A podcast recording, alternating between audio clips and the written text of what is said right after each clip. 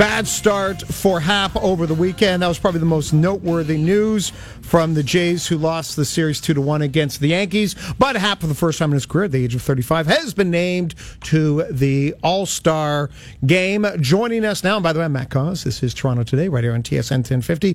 Joining us now to talk all things baseball and Blue Jays, Rob Longley, Jays columnist from Postmedia, and of course, the Toronto Sun. Good morning. Ah, I did good morning. God, I'm used to that. Good afternoon, Rob. How you doing? It's morning somewhere, Matt. You know that. It is true. And by the way, good afternoon just sounds clunky. Who says good afternoon, anyone? Yeah, it sounds pretentious. Yeah, you're right. It does. You know what? We need to find a better way, fewer vowels and less pretension about how to greet someone from 11:01 until like 6:59 p.m. So we'll hopefully we'll have an answer by that by the end of the segment. Um, Jay Happ, bad start against the Yankees. Steve Phillips said this hurts the trade value. Scott Mitchell um, said it doesn't really hurt the uh, trade value. So if this was like Goldilocks and the Three Bears, we've got the porridge is really hot and the porridge is really cold. How say you, Rob Longley? Well, I, I don't see, Matt, how it can't hurt the trade value. And, and here's why the Yankees knew what they were looking at long before the, that start on Saturday. But because of that outing, when it comes time to negotiate for them, they can they can use that as as a as a chip. So uh, you know, I don't see how it can't hurt a, a little bit. Will it uh, make teams around the American League shy away from him? I don't think so. Will it make the Yankees shy away from him? Doubtful, because uh, there's no way that they can go into the postseason and, and the drive for uh, for the finish line and in the AL East with Sonny Gray as one of their starters. So I think it's just it just gives the Yankees a, a, an added uh, negotiating ch- uh, chip. So maybe instead of a uh, quadruple A prospect that comes back to Toronto, maybe it's a triple A and a half kind of thing. So, uh, but but really, I mean, if, I, I, I doubt if it diminishes. Uh, uh, the Yankees' interest in Happ because they know they they've seen enough of him over the years, particularly the past three years, they know what, what they'd be getting with them. And their hitters hit lefties like like crazy anyway. So yeah, oh yeah, it'll be interesting to see how it pans out. It's a good way to look at it. Also, you know what, what I was saying earlier in the show is every time the Red Sox win another game. That also helps the value for Jay Happ. Boston, I think, still two games up on the Yankees. They're number two in all of baseball in run differential. So for the Yankees, and I mean that's the Achilles heel, and they're damn good team, but it is their rotation. So every time Boston wins, it helps the Jays. I, I agree, Matt. And, you know, this is shaping up as an incredible race between these two teams. And nobody wants to be in the wild card game in, in, uh, in the American League this year because you could be playing the World Series champion. If you're not playing them, you could be playing Seattle. Yeah. So you, I mean, there's so much importance in that American League East race this year, and it's such a great rivalry between those two teams. And I believe they meet on the last week of the season, to, last weekend of the season to settle it too. So every time the Red Sox win, as you said, uh, there's some added value to what what J Happ may bring to the Yankees. From the Toronto Sun, Rob Longley's joining us, and we'll get back to the Blue Jays in a second because they're taking on Atlanta. And the Braves have all this very young talent, 21, 20 year old guys who are playing, how that relates to Vlad Guerrero Jr. I want to get into that. But, you know, you, you mentioned it the Red Sox and Yankees. For baseball fans in Toronto who maybe, you know, let's face it, the Jays aren't going to be, aren't the most relevant team. The Red Sox Yankees might be the best thing to watch in baseball. Right now, I believe they've got a collective 10 guys going to the All Star game, a 62 win Boston team, a 58 win uh, Yankee team. This is, in, in my opinion, there's nothing better in baseball right now than what's going on between the top of the AL East. Yeah, and that's taking out the the history of it all. Yeah, these these two teams are such great rivals, and that goes back a half a century and, and more.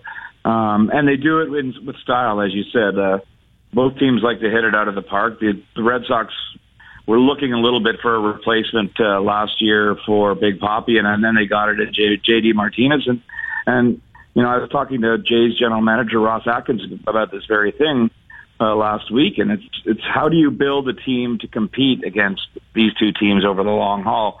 And, and Atkins said you can't really focus on, on acquiring sluggers, but it has to be in the back of your mind because – these the way the American League East ballparks are made and the way the competition plays, you have to be able to score runs to to even be close, and and and nobody else in the division will be in in sniffing distance of either of these two teams by the end of the year. Oh yeah, fully agreed. Uh, again, Rob Longley from the Toronto Sun joining us. So um, the Jays have a day off. And then they take on the Atlanta Braves. And what's interesting for Atlanta, 50 and 39, they're doing far better than I think people expected. And part of it is the youth of the team. You have, you know, at uh, you have Ozzie Albies, who now has 600 at bats. Uh, left fielder Ronald Acuna Jr. Uh, playing at left field, who's 20 years old. Ozzie is 21. As I said, was already 600 at bats. I look at Atlanta, and I can't help but think to myself, the moment Vlad Guerrero Jr. is healthy, bring this guy up because teams, if a guy's been seasoned for it, there's no reason to protect them at a certain point. You know, first of all, Matt, that was probably one of your better pronunciation efforts right there. That was okay, solid. Okay, okay, hold on a second. Hold on a second. Um, uh, uh, producer Keith Bauer, how did I do on the two names? I'm going to give you a 10 out of 10. There was oh. absolutely nothing wrong with either. The uh, that pre-show work really uh, it really helped out. Rob, I'm going to actually pull the curtain for a second. Right as, as, as you were giving your final answer, I was so concentrating on those names. I had them written out phonetically, and having you say that that compliment, and I don't know if you're being sarcastic, but I will not take it as as a, as, a, as sarcastic. Thank you very much.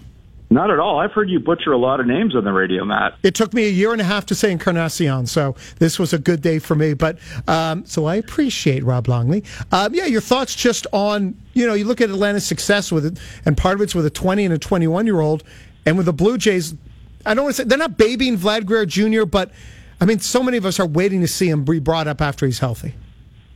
Yeah, look, overall, I don't, I don't have a whole lot of problem with the way that the Jays are handling uh, Vlad Guerrero Jr. For one thing, uh, Alex Anthopoulos brought up those two kids, know, knowing that they would help that team be competitive, and he felt he had enough surrounding that that, that they could be a, a force and a factor in the in the National League East, and he was right because both of those kids have contributed in Toronto's situation, do you really want to bring Vlad Guerrero up to uh, to be in a locker room that's going to finish 25 games out of first place in the American League East? Is that a good environment for him to begin his American League, his professional major league career?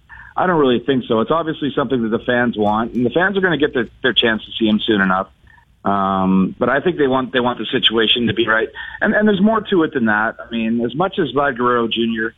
is amazing at the way he hits a baseball, I mean, he's exceeded at every level, and he's hit pretty good pitching in in in Double A, setting all kinds of records with the Fisher Cats before he got hurt.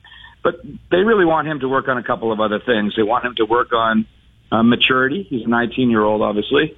They want him to work on his defensive game because they want him to come to the, ma- to major leagues as a third baseman. They, there's no way they want him to play first base or DH or anything like that. They want him to be agile enough to be able to to play some some infield positioning, and they believe he's capable of doing that. And then the and the other factor of it is, is conditioning. I mean, he's a kid that's uh, that started training camp this year almost 270 pounds, and and uh, by midseason he was down in the 240 range, and he was uh, he was adapting nicely to that. He's just a big guy, right? He's not necessarily uh, uh, uh, way, way overweight for his build, but but but he's sort of still growing into himself as a 19 year old. So I think they they wanted to make sure that he matured on every level, both uh, in the ability to be a good teammate, to mature physically, and to be able to, to play defensively. The offense has never been in question since the day they first set eyes on him. So, yeah. um, you know, Jays fans are, are anxious, and then part of the reason for that is it's been such a miserable season, a miserable two seasons. But they're going to get a chance to see him, I would think, as, as early as next year, and maybe even the start of next year. Um, can we continue on the theme of miserable, but go uh, more big picture with the Blue Jays for a second? Sure. One of your colleagues, uh, I think his name is Steve Simmons or Steven. I don't know if he uh, uses the full. Um, on his Sunday column, mentioned that Stroman is 27. Aaron Sanchez is 26. These guys aren't kids anymore. They should be in the prime of their careers. Clearly, they are not. And I, I was just thinking about that because you mentioned that uh, you know that Vlad Guerrero Jr. is only 19. Now let's throw into that cocktail of misery that the Yankees and the Red Sox have five All Stars each, and they've got young All Stars as well. Gleyber Torres, you know, was just named, and he's 21 years old. If you're the Jays, if it's about big picture, about eventually competing against what Boston and New York are creating, isn't part of that maybe thinking about getting rid of of trading Stroman and Sanchez? Because by the time someone like Vlad and Bo Bichette are ready to compete, that could be like four years down the road. Yeah, that's a very good question, Matt. Because you you talk about you know, you think that those are the two young arms of the future for the Blue Jays, age 25 and age 27. Well, the guy we saw on the weekend for the Yankees, Luis Severino, is 24 right now. Yeah. I mean, you know, and he's and he's one of the best pitchers in the in the major leagues. So, uh, you know, I think some circumstances have conspired against the Jays in in the case of those two guys. But you wonder if there's if there'd be any value for Marcus Stroman right now, and what kind of value because you know he was he was he had basically set the table to be the clear ace of this pitching staff this season. He had such a good year last year. He was right around three three point zero zero in his, his ERA. Um, was the MVP of the World uh, Baseball Championship, and and he seemed poised to be the, that guy, the guy that would come in confident uh, and and having good stuff. And he's been nothing but a dis- disappointment. He had one good start two two starts ago, his first win of the season, and he declared rather boldly after the game that he was back and that he had his swagger back, and this was going to continue for the rest of the season. Well, what does he do in his next start? He poops the bed again. Yeah. Yeah, no, you're absolutely right, and thank you for using the technical baseball term of poops and pants again. I mean, again, these advanced analytics—they go over my head, Rob, but I know the stat heads appreciate that. Um, Rob, before we let you go, you can follow Rob Longley at Longley Sun Sport. Um, I was looking at your Twitter account. And you wrote back on Saturday indifference to action on the field has led to the best Rogers Center wave of the season. Please, Rob, describe to the listeners what constitutes the best wave, baseball wave of the season. Well, I think it's a, a couple of things, really. It's, as you, I don't know how, how many good waves you've seen in your career, Matt, but, you know, I mean, obviously a wave builds, it takes some time to build, but I think the key to success is when it, when it's seen on all levels of the stadium. So, mm. you know, often you'll see the, the 100 level be indifferent to it, but they were into it as well. And, you know, the 500 level usually carries it, but when you have the 300 and the 200 and the 100 involved, you got yourself a wave. I love it. And you okay? You have my favorite characteristic, and you're right. When all three levels, you're that is the that is the hallmark. My sneaky favorite thing is when there's a section of the stadium that tries to end it by not doing it, but then the section or two over is like, no, no, no, no, no. Is that how you're going to play it? And then they overcompensate by doing even more of a wave. So there's almost a battle in the stadium between the pro and the anti-wave factions. Yeah, you know, this is great. It's, it's a great thing to see. And, you know, it really is indicative of the Blue Jays season that we're not even at the All Star break and we're talking about the wave as a highlight. Hey, guess what? We still have about 70 or so more games oh. to go. There'll be more oh. there will be more hot wave talk and and more Fisher Cat talk. It's all coming. Yes, it will be. Hey Rob, thank you so much for joining us, sir. Anytime, Matt. That is, that is Rob Longley from the Toronto Sun. Again, follow the man at Longley Sun Sport.